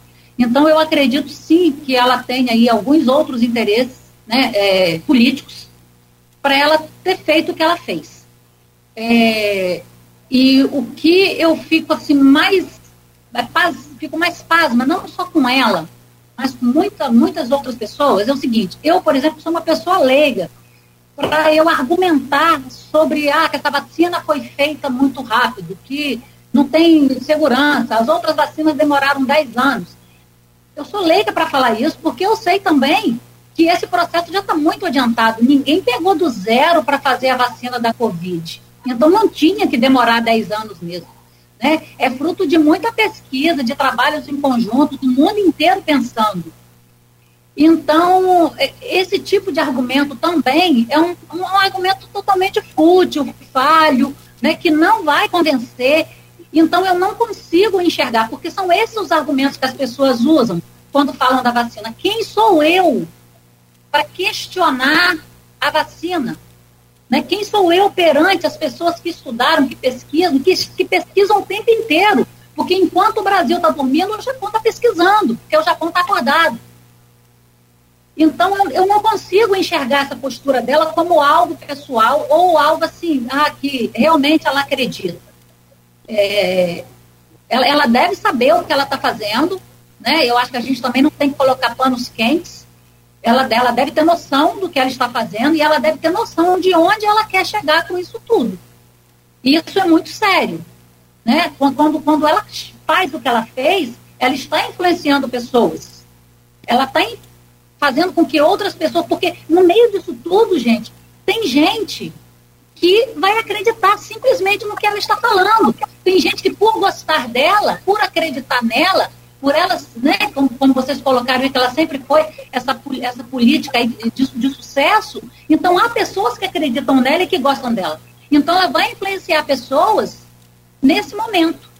Então, é, eu só consigo é, pensar que ela foi, ela não calculou o risco que ela fez. Não, não o risco político mas o risco em relação à saúde pública. E em relação ao que Vera falou, a questão de educação e escola, é, realmente, Vera, não existe outro caminho a não ser a educação. A educação é o veículo. Se você quer mudar alguma coisa, se você quer mudar um pensamento, se você quer mudar uma postura, é através da educação. A parceria com a educação sempre vai ser uma parceria de sucesso. É, tomara que pessoas, né, que outras pessoas estejam aqui nos ouvindo e que realmente a gente possa fazer essa parceria, né, principalmente nas escolas públicas, porque as escolas particulares buscam, correm atrás, mas principalmente nas públicas, fazer essas parcerias e levar essas ideias para aquelas pessoas que realmente precisam entender como as coisas acontecem e a gente não ficar aí nessa discussão é, com argumentos totalmente fúteis. Muito obrigado, professora. Muito obrigado. É, esses argumentos aí tem, tem hora que gente, eu sinceramente não sei vocês, mas eu desisto, eu desanimo de, de conversar com essas pessoas com esse tipo de argumento. Não tem como. A Luísa lembrou muito bem que teve a questão da, da médica cubana que né, ainda relativizou a questão da vacina, é, negada por Carla. E tem um outro, outra questão, Aloysio. Um medicamento que ela falou que São João da Barra está desenvolvendo, né? Um tratamento homeopático que é, é eu, não, eu, acho que são três gotinhas de próprio. O interessante é, é, é, tão complicado você entender essas cabeças. E aí você. esse curandeirismo, esse negócio é muito complicado, porque você confia num vidrinho de própolis que é feito né, homeopaticamente aí, tem o registro lá e tá, aquele negócio todo. Mas é evidente que não tem o mesmo controle de um laboratório internacional como o Pfizer, por exemplo. Não tem, e eu acho que nesse momento não tem nenhum outro laboratório, tanto quanto Pfizer, outros, né, é, é, sendo tão vigiado, sendo tão fiscalizado, o que é muito bom para a gente. Né, a pessoa confia numa garrafada dessa. É muito difícil. Só para deixar, para é, formar o, o ouvinte telespectador pelo streaming, a Anvisa também já liberou Coronavac para criança. Além da Pfizer, vai ampliar bem, vai poder ampliar bem o, o, o leque de vacinação e, e imunização infantil, graças a Deus. Perfeito. Bom, Programa de hoje, esse painel aqui com a Angélica Mendes, professora das redes pública, municipal e estadual e também da rede eh, privada, com a Sana Jimenez, que é professora de Direito e socióloga, e com a doutora Vera Marques, que é médica pediatra. Eu volto com você, Luiz, nesse último bloco de hoje.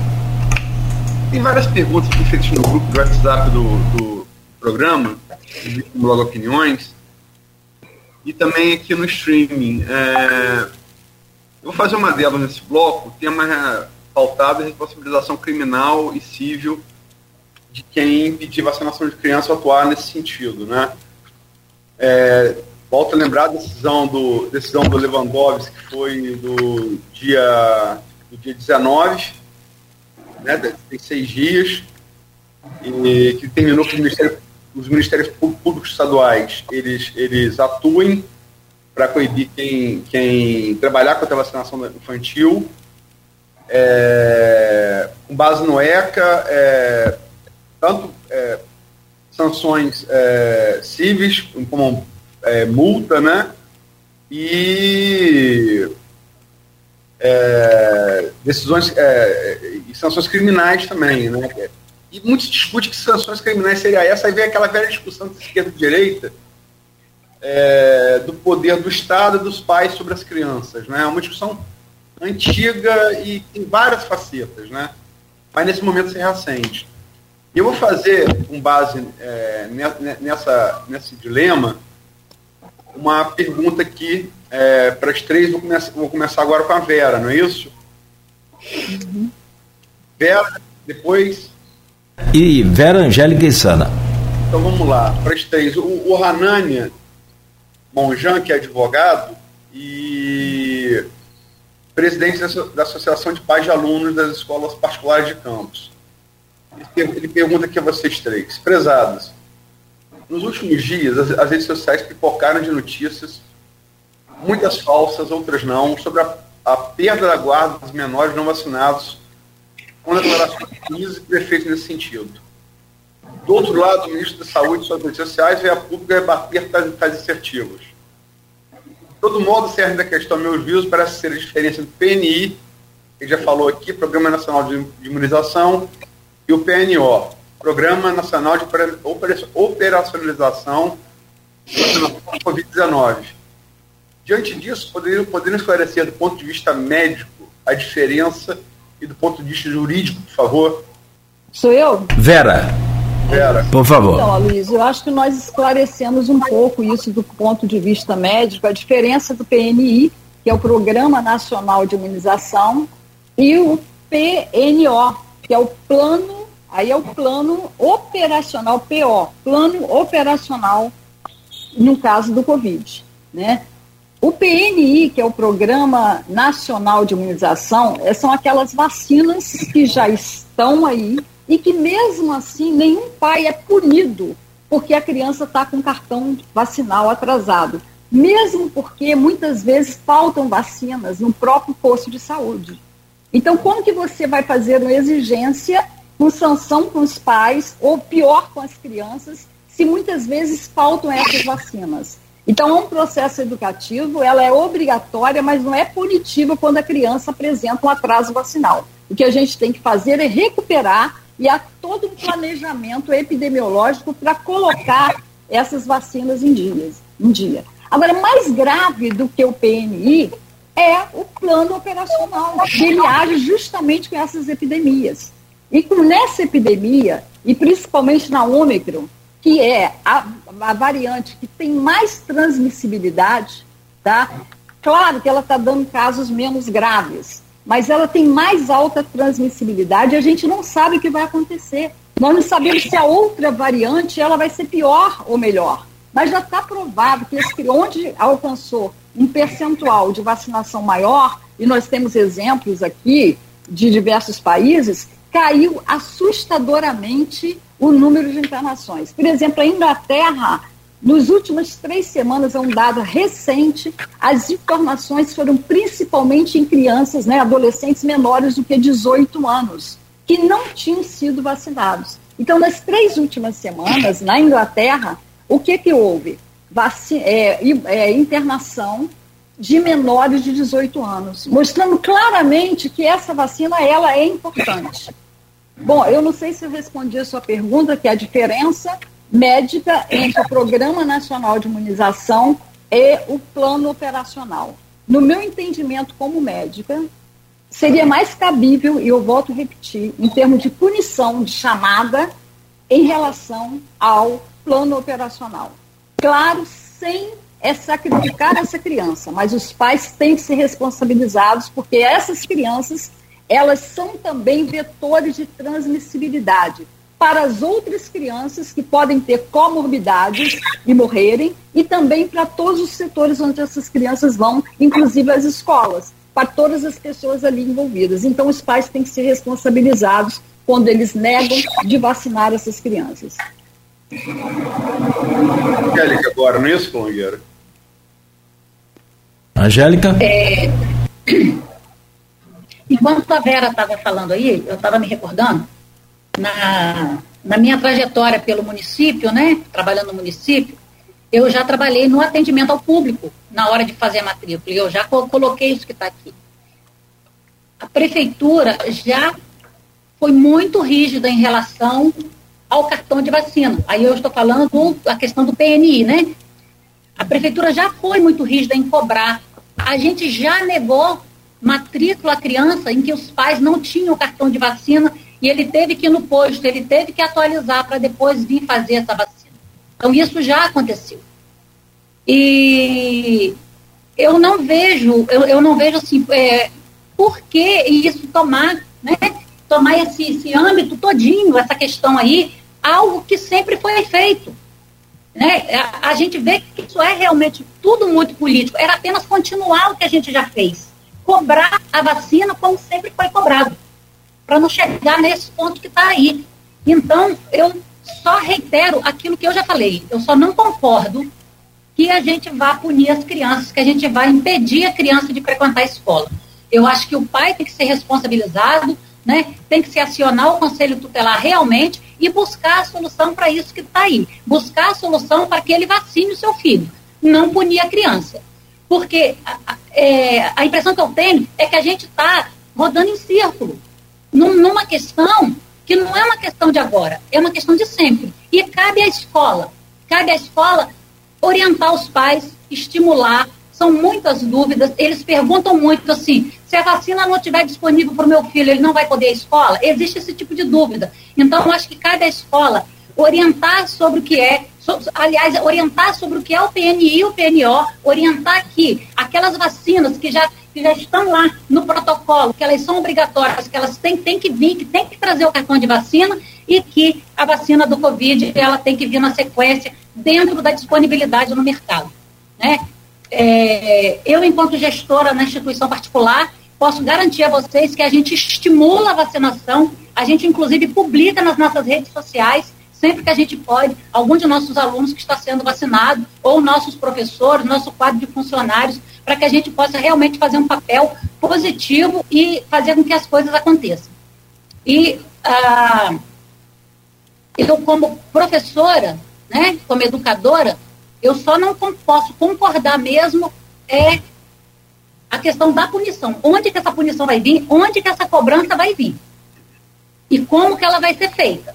Porque eu acho que a criança ela já foi muito penalizada com escola fechada durante dois anos inteiros.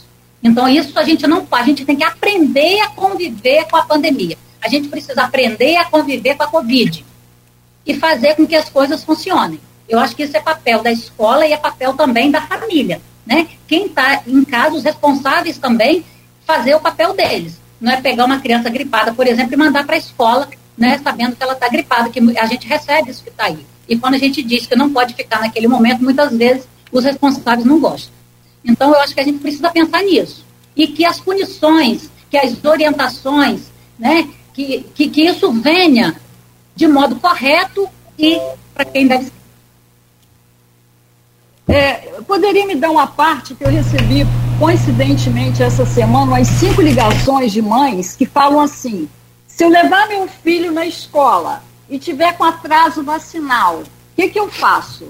Na verdade, no momento que nós estamos vivendo do Plano Nacional de Imunização e o programa, o Programa Nacional de Imunização e o, o plano operacional da Covid específica, se a criança tiver com atraso vacinal dessas vacinas do plano nacional, é preferível ela estar tá atrasado com isso e fazer a vacina do Covid. Por quê? Essa vacina, mesmo que ela possa ser dada com outras, o que está fazendo em termos de estratégia para maior verificação dos eventos adversos é que ela deve ser aplicada única quando a criança aplicar, e qualquer outra vacina que a criança vai fazer deve esperar pelo menos 15 dias. Então, para a entrada no colégio, mesmo que a criança esteja com atraso vacinal do Programa Nacional de Imunização, ok, dá para esperar. O que não dá para esperar é o atraso Vera. vacinal do Covid. E isso, isso é uma coisa que a gente tem que chamar atenção em relação à verificação desse cartão. Por isso que os professores e todos que atuam na, na rede pública e privada, nas escolas, têm que saber dessa diferença, que mas nesse momento recebiam algumas ligações. Mas nesse momento está sendo feito isso. Nesse momento está sendo feito isso, até por conta da questão de insumos também, que a gente sabe que muitas vezes não tem para as outras vacinas. Né? Isso já está sendo feito. Eu só acho que a gente não pode regredir num processo que a gente já tinha. Agora, com certeza, isso aí você pode ficar tranquila, né? Que a, a gente orienta, a escola orienta, né? Mas aguarda que seja colocado em dia assim que possível mas de, diferente aí da questão da Covid, né? Que é uma exigência, porque está tá no, tá no, no, momento, né? Está tá no, no, pico da doença. Ok, acho que a gente já tinha né, feito essa distinção entre a questão jurídica e do PNI, do PNO, a Vera também pontuou bem. Só reforçando isso, o PNO, ele é criado a partir do PNI, inclusive, né? Ainda que depois venha a ser incorporado definitivamente, por exemplo, que eu acho que é a tendência, né? A vacina da Covid nesse rol de vacinação obrigatória. Então, não são políticas é, é, dissociadas, muito pelo contrário, né? é uma política pública só. Mas a gente sabe que, por razões ideológicas, o governo optou por apenas recomendar né, a vacinação infantil, né, no PNO, e ainda falar, né, que caso haja indicação médica, etc. Enfim, criar algum certo um, um empecilho, né, para essa vacinação, sem dizer que está de fato fazendo isso. Ah, quando a Anvisa, inclusive, já havia né, determinada essa, essa aplicação e, e o resto do mundo, né, como também já foi colocado, já trabalha nesse sentido. O engraçado é que essas pessoas, é, elas costumam é, é, usar os argumentos que são convenientes de acordo com o momento, né? Primeiro, Israel era o lugar de referência da vacinação do mundo, etc. Aí, vacina, aí Israel vacina criança, mas não, não vamos comentar esse assunto. Os Estados Unidos, né, que são sempre tomados como grande exemplo também, enfim, e todo o resto do mundo, uh, desculpa a palavra, civilizado, né, que caminha nesse sentido, é, é, é, vai, vai andando no, no sentido de vacinar crianças e adolescentes, mas aqui no Brasil a gente tem de novo essa, é, é, essa lógica aí que remete ao começo, né, lá do século XX. Parece que a gente está na, na, na, revolta da vacina, da, da, é, na revolta da vacina de novo. É algo assim muito louco, que inclusive os argumentos são parecidos, porque quando foi instituída a vacinação compulsória da, da varíola, havia gente que dizia que as pessoas iam assumir feições bovinas, né? Porque a vacina foi feita naquele momento com, com a pústula de, de, da varíola da vaca, né? E a gente tem presidente falando que, que, que vão virar jacaré, né? Que as pessoas vão virar jacaré. Então, assim, é um discurso muito parecido, a história se repete. E, infelizmente. A gente é, a gente regride, não, e a história se repete de novo como tragédia. Porque como tragédia, porque a quantidade de milhares e milhares de vidas que poderiam ser salvas, e aí a estatística. Quem quer negar isso, parece que quer negar também a realidade do mundo. Se a gente comparar a média de mortalidade do Covid no mundo inteiro com a do Brasil, a gente vai ver quantas milhares e milhares de vidas. Há é, é, estimativas que falam 400 mil. 400 mil pessoas. Então, assim, para mim, como eu falei anteriormente, já é gravíssimo um gestor público falar que uma vida não importa, porque toda vida importa. Agora, quando a gente tem um, um número tão alarmante né, de mortes, além das, das, das, das, intercorrências de saúde também que surgiram em relação ao Covid, do custo financeiro que isso tem também, porque para esse pessoal que gosta de falar em economia, a maneira mais eficaz de você é, é, manter a economia funcionando é com a vacinação. Né? Você consegue evitar o, os problemas que, que, que, decorrem da pandemia, sim. Então, assim, é, é, algo muito surreal né, que a gente esteja vivendo isso de novo né, em 2022. Né? 120 anos depois, a gente quase a gente está, parece que, no mesmo lugar. Mas voltando, então, à questão que eu já mencionado antes, só para pontuar de novo a questão jurídica. O fato de não estar previsto obrigatoriamente lá no PNI não impede que a vacina seja considerada compulsória. Ela é obrigatória, sim, e isso é a posição que o STF já assumiu, né? Em mais de uma, em mais de uma ocasião. Isso tem repercussão geral, vale para o Brasil inteiro. Ah, em relação à responsabilização dos pais ou responsáveis né, que optarem pela não vacinação, ela pode ser feita nos termos do ECA. Claro que, como a Angélica pontuou, é importante a gente diferenciar um pai responsável que não quer vacinar seu filho daquele que não pode vacinar seu filho, seja pelo atraso do próprio poder público, seja por alguma outra questão material, pessoal. Então, assim, isso deve ser analisado cada caso. Por isso que eu disse que, inclusive, para que seja aplicada alguma medida, ah, alguma punição a essa família, é preciso que haja devido processo legal, não é uma coisa aleatória. Então, na minha visão, qual seria a medida mais ponderada, até mesmo considerando que, de fato, tudo é muito novo, que, de fato, o processo de vacinação infantil é, é, é, e de adolescente começou muito recentemente? O direito à educação ele não pode ser negado, então a criança ela não deve ser impedida de frequentar a escola, ainda que não esteja com a sua vacinação em dia. Agora, a escola deve exigir, sim, obrigatoriamente o cartão de vacinação, e, e se verificando que esse cartão não está devidamente né, regularizado, há que se comunicar sim aos órgãos devidos, conselhos tutelares e ministérios públicos, né, o Ministério Público tem essa função também, para que seja apurada a razão dessa, dessa não vacinação. E aí sim, se houver de fato um dolo, né, uma vontade deliberada dos pais de não vacinar seus filhos, aí o Ministério Público começa com as medidas extrajudiciais e judiciais posteriormente necessárias para fazer com que essa vacinação aconteça, porque não é possível, como eu falei, alegar convicções pessoais, religiosas, morais, etc., para negar esse direito à saúde ao seu filho e também atrapalhar o direito à saúde coletiva. Então, no direito, gente, como eu também já pontuei, a gente não tem direitos absolutos limitados. Todos os direitos podem ser limitados. Até porque nós vivemos em sociedade, o direito é bilateral. Né? Então, na medida em que eu exerço meu direito, eu posso acabar colidindo com o seu. E nesse balanceamento entre o direito à saúde coletiva e o meu direito individual de acreditar no que eu queira, prevalece no caso de uma pandemia, neste caso concreto, o direito à saúde coletiva. Isso é muito claro, né? E isso, novamente, já está pacificado pelo STF e isso é amplamente, isso já era amplamente é, discutido pela doutrina, enfim, pelos juristas de uma maneira geral, como algo, como algo dado. Né? A única discussão jurídica que há nesse momento, mas que, como eu disse, é muito mais ideológica do que jurídica, é esse pequeno detalhe aí do PNI, porque na decisão que o STF tomou, ele menciona o PNI, mas ele não é apenas o PNI como, como uma das, das maneiras de você verificar se aquela vacinação seria de fato obrigatória. Então estão se pegando aí nesse pequeno detalhe, inclusive eu acredito que o STF vai se manifestar novamente para esclarecer de vez essa questão e aí pontuar que o PNO também serviria, por exemplo. Estão uh, se valendo nessa questão para continuar retardando o, a vacinação de crianças e adolescentes, o que é absolutamente grave e triste. É, poderia, é, assunto, tem assunto para falar, só, só o que vocês falaram agora, eu já notei aqui umas três, quatro.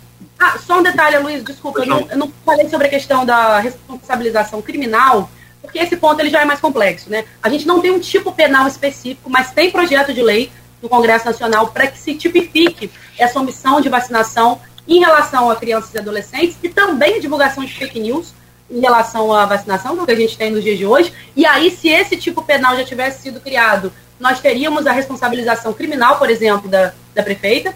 Mas há uma outra discussão se outros tipos penais poderiam ser aplicados a essas situações em que aparenta haver né, uma omissão ou deliberadamente uma posição de um gestor público, por exemplo, no sentido de não é, é, é, fazer o processo de vacinação. Então, crime de epidemia com resultado morte seria uma possibilidade. Crime de prevaricação, né, se há um dever legal e por alguma razão pessoal, de repente, o gestor não está, não está cumprindo esse dever ou está retardando esse dever. Mas essas questões elas ficam mais nebulosas, considerando que não há um tipo específico e que normalmente, tirando a questão do crime de epidemia, são tipos dolosos. Então você tem que demonstrar a vontade da pessoa de cometer aquele ato. Não pode ser simplesmente uma, uma negligência. E aí fica esse campo cinzento aí do direito para falar sobre a responsabilização criminal. Na responsabilização administrativa, civil, dos pais, por exemplo, nós temos claramente previstas lá no artigo 129 do, do, do ECA, né, do Estatuto da Criança e Adolescente. Então, quanto a isso, não há dúvida. Já havia mencionado desde uma simples advertência ou aplicação de multa, e ou, né, porque pode ser acumulada, até mesmo, no caso mais extremo, a destituição do poder familiar. Mas aí realmente é uma medida bastante gravosa e que depende do processo judicial. Perfeito, Sana. Inclusive, na, na, na esfera criminal, você citou, você citou aí é, a possibilidade de crime de prevaricação. Só para informar que ontem, uma, uma, uma notícia crime uma entrada no Supremo, caiu com a ministra Rosa Weber. É, e engraçado porque ela foi é, proposta pela deputada Tabata Amaral, que se espera, né, do PSB de São Paulo, senador Alessandro Vieira, que também se espera, né, foi figura de proa da CPI da Covid, de cidadania de Sergipe, mas também pelo secretário de Educação do Rio de Janeiro, Ana Ferreirinha, né? Então a e a Rosa Weber pediu a manifestação do PGR, Augusto Aras, ninguém espera nada de Augusto Aras é. para aplicar a lei sobre Bolsonaro, mas, enfim, assim que tiver a manifestação do PGR, a ministra vai se pronunciar né, sobre o crime de prevaricação contra o presidente Jair Bolsonaro e contra o ministro Marcelo Queiroga.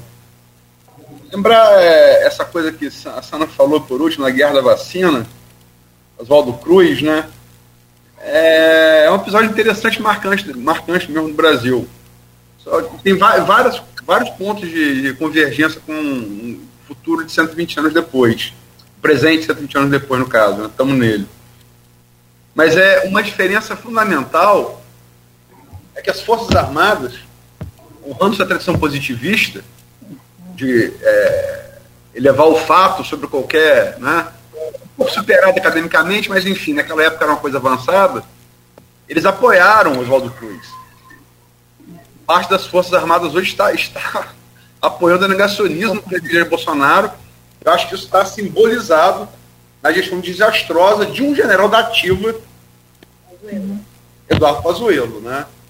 Mas continua lá com o Braga Neto, continua lá com, com o Heleno, continua lá com o Luiz Eduardo Ramos, todos ganhando acima, acima, ganhando acima do teto constitucional, né? Eu sou do engordado acima do teto. Uma diferença é, e, grande. E também a questão da economia que a Sana falou. É, é só ver o que a história ensina. A gripe espanhola foi uma epidemia que a gente passou antes da Covid, de 18 a 20, 1918 a 1920. Estudos daquela época já apontaram que os países que tomaram medidas mais rígidas tiveram respostas econômicas mais rápidas também. Foi assim há 100 anos, continua sendo assim agora. É, e lembrar, eu, é, até pelas palavras de a repercussão nacional que tiveram as palavras de Carla, eu fiz questão de fazer esse programa com três mulheres, representantes das várias áreas que envolvem o assunto. Né? É, e lembrar que, depois das palavras infelizes de Carla, na quarta-feira passada, foi confirmado ontem que sua vice-prefeita, Carla Capucci, grávida, tomou uma dose da Janssen, está com Covid. Né? E Carla Capucci é apontada por muitos que conhecem a produção da Barra. Carla não pode se candidatar à reeleição mais uma vez, né? que é o segundo mandato consecutivo. Teve dois antes. Está lá no mandato de Neco, ela não pode vir. E que Carla Capucci seria a prefeitável hoje com mais chance para ter o apoio de Carla. Né? E ironia do destino. É, esperemos, é, torçamos pela recuperação de Carla, do, do, da criança que ela leva no ventre, né, que tudo corra da melhor maneira possível.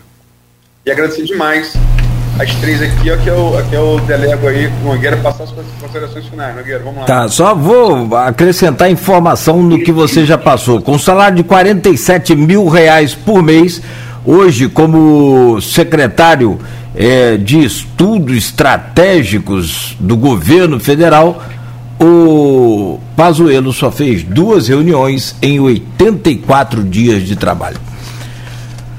Minha querida Angélica Mendes, que prazer recebê-la aqui. Muito obrigado. Extremamente importante a sua participação neste programa de hoje. Espero contar sempre com sua participação, com sua colaboração.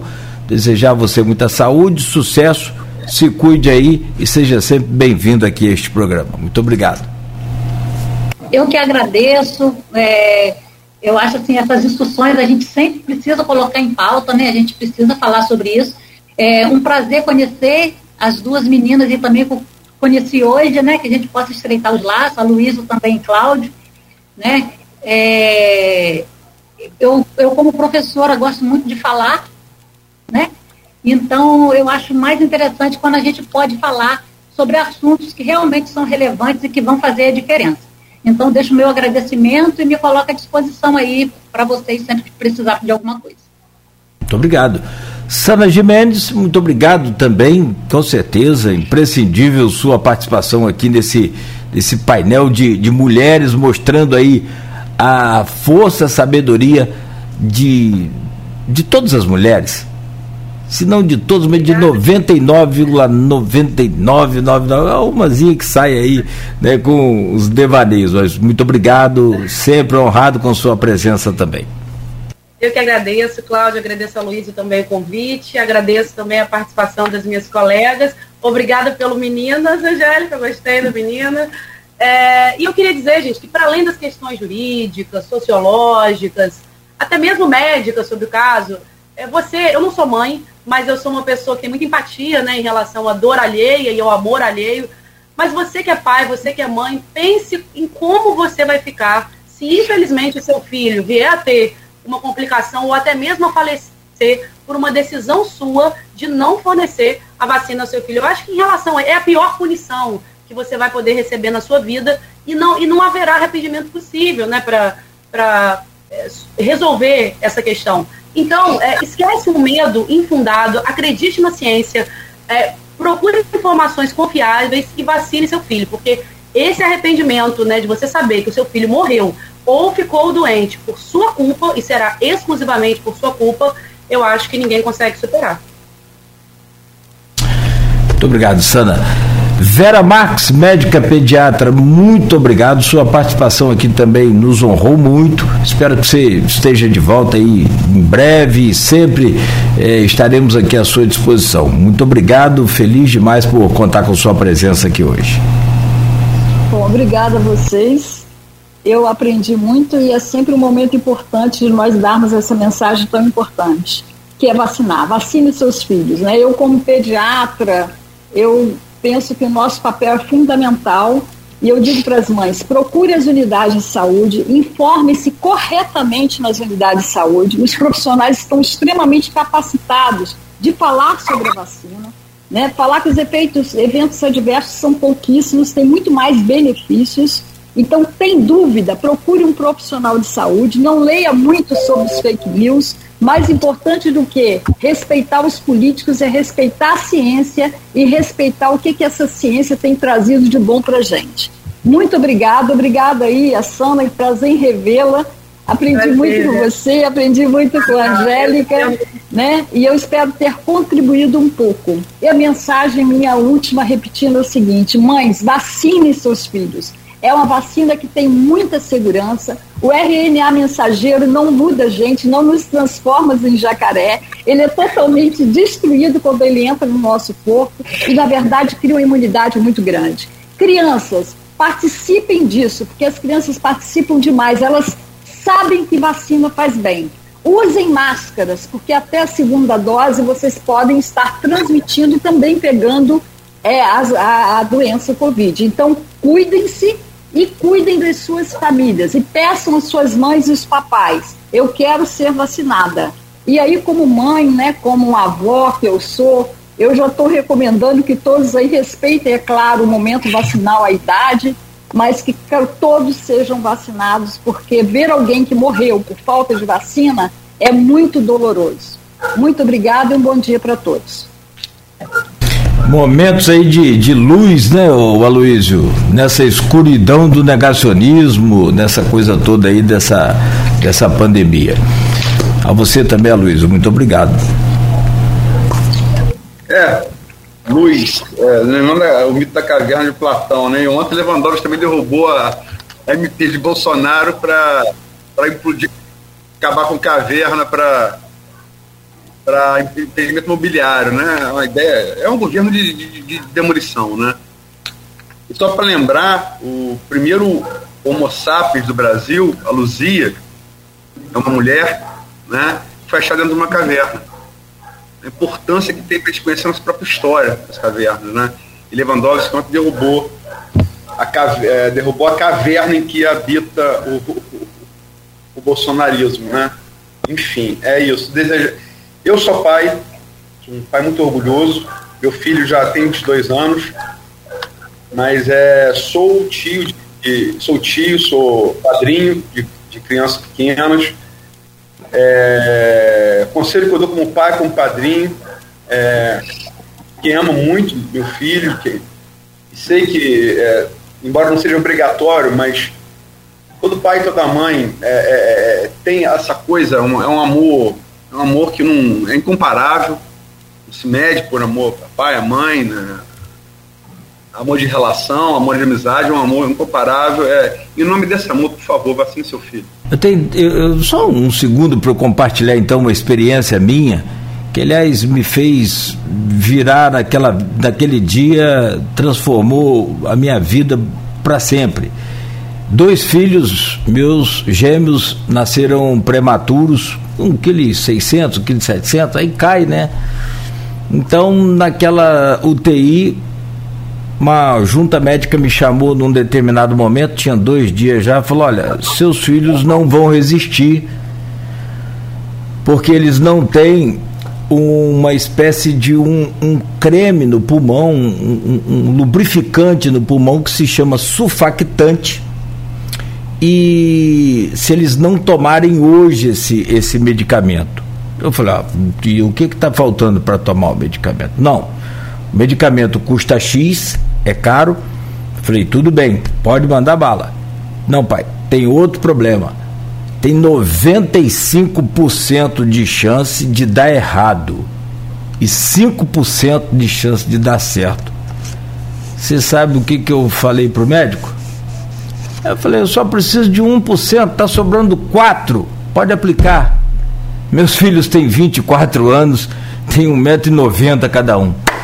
Vamos acreditar na ciência, gente. Pelo amor de Deus. Você já pensou se eu não, não dou o sulfactante, não autorizo a dar o sulfactante a meus filhos? Com certeza hoje eu teria já. Não estaria nesse mundo aqui. Aloysio, então, obrigado, meninas, obrigado também. Amanhã de volta com esse programa às sete da manhã. Fiquem todos aí na paz, vacinem-se, vacinem os seus filhos, né? Tem os calendários sendo divulgados aí e a gente volta a partir das sete da manhã com este Folha no Ar.